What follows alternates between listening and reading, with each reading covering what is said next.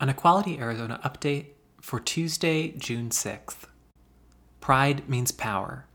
Donate to Equality Arizona to support community organizing.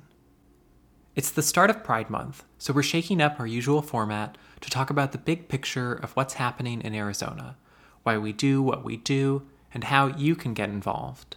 And because it's Pride Month, we're going to extend a special invitation to join us as a monthly donor. Make sure to choose your favorite sticker design so that we can mail it to you with a thank you letter. You can donate at equalityarizona.org slash donate.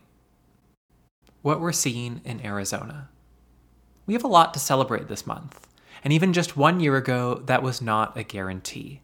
Heading into the 2022 midterm elections, we had seen a record number of anti trans bills introduced in the legislature, two of which were ultimately signed into law Candidates for statewide office ran on explicitly anti LGBTQ platforms, and the final vote margins were razor thin.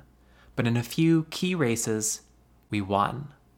So this year, we're able to celebrate the defeat of bills like SB 1001, which would have prevented teachers from using the pronouns and names their trans and non binary students request unless they chose to out those students to their parents in order to obtain written permission and plan ahead for ways we can use our political power to make proactive change for the LGBTQ community.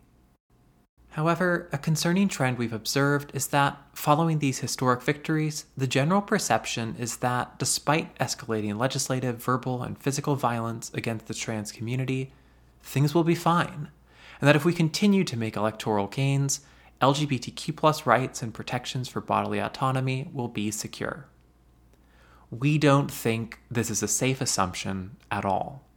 At the hyperlocal level, in school districts across the state, we're tracking a growing and dangerous trend of anti trans extremism, instigated by governing board members and activist groups who are content to disrupt all regular business in their districts in order to diminish academic and social opportunities for trans students.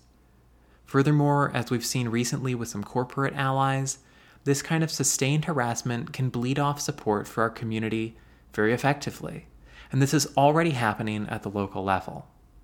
In the Washington Elementary School District, board members capitulated to the Alliance Defending Freedom, an anti LGBTQ hate group, over the decision to end a voluntary contract with Arizona Christian University, another anti LGBTQ institution. In the Mesa School District, board member Laura Salmon Ellingson resigned after facing extreme backlash for publicly supporting the district's trans inclusive policies. Why we do what we do. Unchecked, the strategic advantage of the approach our opposition is taking means that we should not and cannot safely take even our state level gains for granted. Rather, we need to be investing actively in neutralizing anti trans extremism at the hyperlocal level. Our opposition's advantage stems in no small part because many people have limited awareness and often little to no knowledge of or experience with trans people, especially when it comes to trans kids. And as long as trans people remain an abstract idea to most people, we can easily be turned into a debate with disastrous consequences.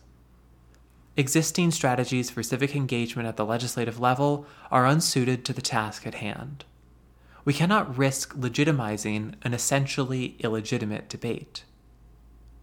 To oppose something is to maintain it. From Ursula K. Le Guin's The Left Hand of Darkness is perfectly apt to the situation. To oppose vulgarity is inevitably to be vulgar. You must go somewhere else. You must have another goal. Then you walk a different road. We believe that the path we need to take is very specific.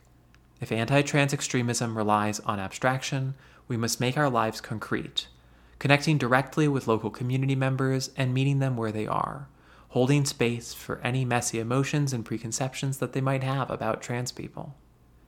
To inoculate local communities against anti trans fearmongering, we want to use a research tested tool called deep canvassing as the core strategy of a targeted and strategic campaign to depoliticize trans lives how you can get involved. Deep canvassing requires a large scale field campaign, and we can't get there without direct support and community involvement. The most immediate way to help is by becoming a monthly donor here on Substack or on our website, equalityarizona.org/donate. We'll also need help from volunteers to have the hard conversations we need to be having with our neighbors. It's intimidating and is something that requires some training, so don't worry, we won't throw you into the deep end right away. If you sign up to volunteer today at equalityarizona.org/volunteer, you'll be on a path to leadership and you'll be making a difference from day 1. Bonus round. Thanks for listening this far. Another great way you can support Equality Arizona is through our online store, shop.equalityarizona.org. And for the month of June, we're running a special promotion.